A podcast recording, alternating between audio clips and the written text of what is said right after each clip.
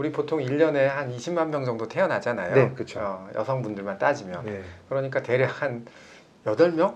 뭐이 네. 중에 한 분은 하시는 거죠. 아 그러네요. 고마우신 구독자 여러분들 오늘도 클릭해 주셔서 정말 감사합니다.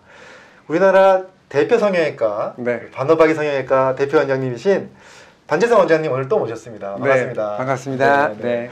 오늘 제가 성형에 대해서 좀 몇 가지 저- 질문을 드리려고 하는데요. 네, 네, 요즘에 네. 성형 많이들 하시는데 네. 요즘에 많이 하는 성형이 있다면서요? 네. 분들이. 네. 가슴 성형입니다. 아 가슴 성형. 네, 네, 네, 네. 그 요즘에 가슴 성형 하시는 분들이 많이 늘어나셨나 봐요. 네, 그렇죠? 네, 네. 어느 정도로 늘었냐면은 네. 보형물 회사 통계입니다, 이게. 네. 그래서 대략 한 1년에 한 3만에서 3만 5천 명 정도 오. 하는 거로 되어 있고 네. 우리 보통 1년에 한 20만 명 정도 태어나잖아요. 네, 그쵸. 어, 여성분들만 따지면. 네. 그러니까 대략 한 8명? 뭐이 네. 중에 한 분은 하시는 거죠. 아 그러네요. 사실 이제 이 가슴 성형에 대해서 여러 가지 음. 좀그 네. 이야기들이 많아요. 속설들이. 네, 네, 네. 예를 들어서 뭐 가슴 성형을 하면 유방암이 잘 걸린다는 얘기도 음, 있고 뭐 이런 얘기들이 있는데 네. 오늘 또 궁금하신 분들이 많이 있으실 것 같아서 네, 네, 좀 네. 전문가로서 한번 확- 네. 속 시원하게 한번 말씀 부탁드리도록 하겠습니다. 네. 유방암 관련이 있나요? 유방에 생기는 선종이라고 그러죠. 유방 그 실질 조직에 생기는 선종하고는 관계는 없, 관계 없습니다. 없고요. 네. 그런데 이제 요즘에 그 보형물을 넣게 되면은 네. 그 보형물을 둘러싸는 막이 만들어지는데 네. 그 막에서 생기는 아주 희귀한 암이 있습니다. 아. 그게 이제 역형성 대세포 림프종이라는 ALCL이라는 암인데 네. 그게 이제 일부 그 특, 정한 보형물을 넣었을 때 아. 생기는 것으로 보고가 되었고 음. 최근에 조금 유럽 쪽에서 많이 늘었기 때문에 음. 그 문제가 좀 대두됐던 것 같습니다. 아, 몇 년 전에 한번 화제가 됐었죠. 네네네. 네, 그 보형물이 많이 사용했던 건가요? 네, 한때는 뭐 2010년경부터 해가지고 2017년도까지는 우리나라에서도 굉장히 많이 사용됐었습니다. 아, 네. 그, 그것 때문에 그런 얘기가 좀 나오는 예, 네, 네, 거구나. 그렇습니다.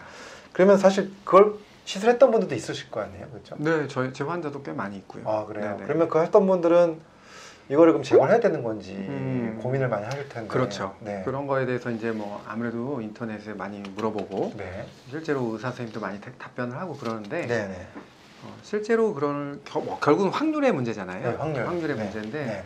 아직까지는 우리나라에서 그 엘러건 네. 모사 A라, A사라고 그래야 되나요? 네. 그 보형물을 썼던 분들이 생긴 케이스가 네. 지금 한 세 케이스인가 두 케이스인가 그렇습니다. 어, 굉장히 드물긴 하군요. 그러니까, 네, 어. 굉장히 드물기 때문에 음, 그 현재로서는 보형물을 제거하는 거는 꼭 권하지 않고요. 음, 추적 관찰 정도 음, 어, 그 정도만 권하고 있습니다. 음.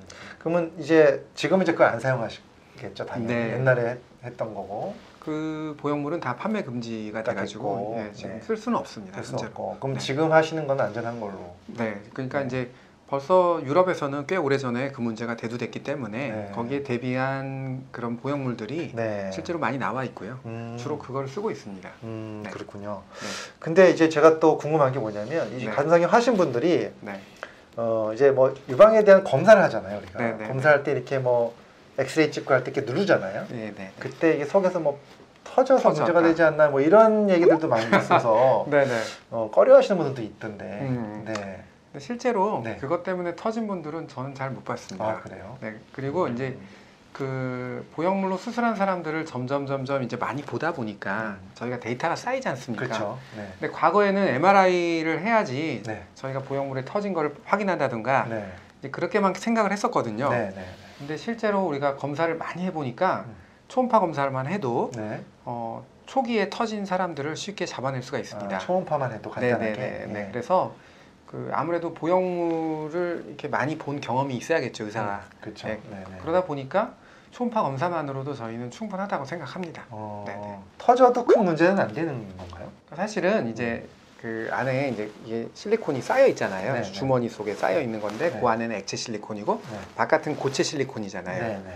그러면 우리 몸 속에 들어가면 우리는 몸에서 걔를 보호하기 위해서 자연스럽게 피막이라는 걸 만들죠. 음. 막을 하나 만들어요. 음. 그러면은 피막 안에 보형물이 있는 거죠. 네. 그러면 거기에 어떤 홀이나 크랙이 가도 네. 그 안에 있는 내용물이 나오고 음. 나서 그 안에 space, 피막 안의 space에 상당히 오래 기간 머물러 있다가 음. 하- 환자가 만약 계속 그걸 모르고 있고 네, 그냥 방치해 놓으면은 그게 어느 순간 이제 피막을 뚫고 나가게 되죠. 아. 그러기까지는 제가 봤을 때는 6개월에서 1년 이상 걸리기 때문에 네. 어, 정기적으로 한 1년 정도에 한 번씩 검진을 하신다면 어. 문제 없이 그런 위험에 노출이 안 된다고 저는 생각합니다. 아, 네. 검진이 좀 필요하군요. 네, 하고 네, 네. 나서 네. 그렇게 해서 이제 수술하고 나서도 혹시 또 그런 문제가 네. 있을까 검진을 좀 하는 게 좋고 그렇죠. 네, 그렇게 말씀해 주셨고 보통은 네. 만약에 여자분 여성분들이라면. 만 35세가 되면 그렇죠. 그 유방암에 대한 검진을 꼭 그쵸, 하셔야 그쵸. 네, 되잖아요. 유방 검진 하죠. 예, 그런 차원에서 아, 보시면 됩니다. 아, 그런 차원에서 할 수 있으니까. 네, 네, 네. 또 최근에는 또 뭐 수술 말고도 다른 방법들도 많이 한다고들 있던데. 아, 네. 뭐 가슴에다 지방을 넣는다든가 아, 지방. 보형물이 겁이 나는 거죠. 네. 그런다든가 아니면은 뭐 필러 같은 걸 필러. 넣는다든가 네, 이제 네, 그런 네. 방법들이 있는데 네.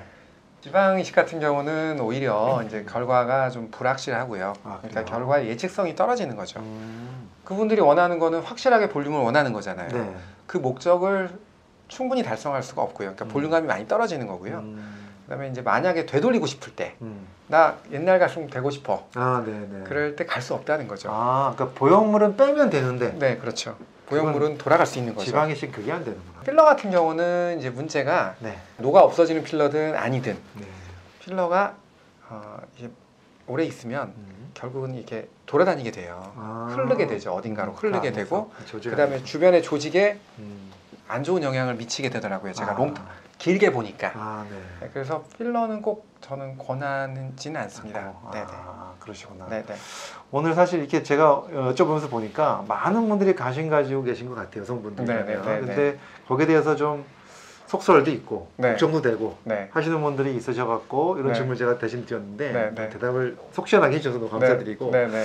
혹시라도 어, 그런 쪽에 관심이 있어서 좀 수술을 받고 싶어 하시는 분이 계시다면 네. 보시는 분들 중에 네. 좀 한마디로 마지막으로 좀, 좀 간단하게 어떻게 하면 좋을 네. 것 같다. 좀 정리 한번. 부탁드릴게요. 가슴 성형도 일종의 수술입니다. 그렇죠. 그거를 꼭 명심하셔서 네. 우리가 아팠을 때 네. 명의를 찾아가잖아요. 네. 경험이 많고 음. 암 걸렸으면 음. 그렇듯이 가슴 수술에 경험이 많고 이게 명의들이 있습니다. 음. 그래서 그런 거 그런 포인트를 잘 알아서 음. 신중하게 결정하셔야 될 게 가슴 성형이라고 말씀드리고 아, 싶습니다. 수술이니까. 네, 네, 네. 알겠습니다. 오늘 영상 보시면서 아마 많은 분들이 어, 반재성 원장님께 신뢰를 가지실 것 같은 느낌이 들어요. 네. 아무튼 네, 너무 감사드리고 오늘 네. 하여튼 이렇게 어, 궁금했던 점, 네, 사실 네. 또 이렇게 좀 드러놓고 얘기하기 조금 네. 질문하기 어려웠던 점들이었는데 네, 네. 또 이렇게 잘 대답해 주시고 제가 또 대신 질문 드려드렸는데 네, 네. 이렇게 대답해 너무 감사드리고 오늘 많은 분들이 큰 도움이 되셨을 것 같습니다. 아, 네. 네, 오늘 이것으로 마치고요. 네. 다음에는 또 네. 제가 성형외과 쪽 분야에서 네. 또 궁금한 게 있고 하면은 또 찾아가서 또 부탁드리도록 하겠습니다. 네, 감사합니다. 네, 감사합니다. 감사합니다. 네.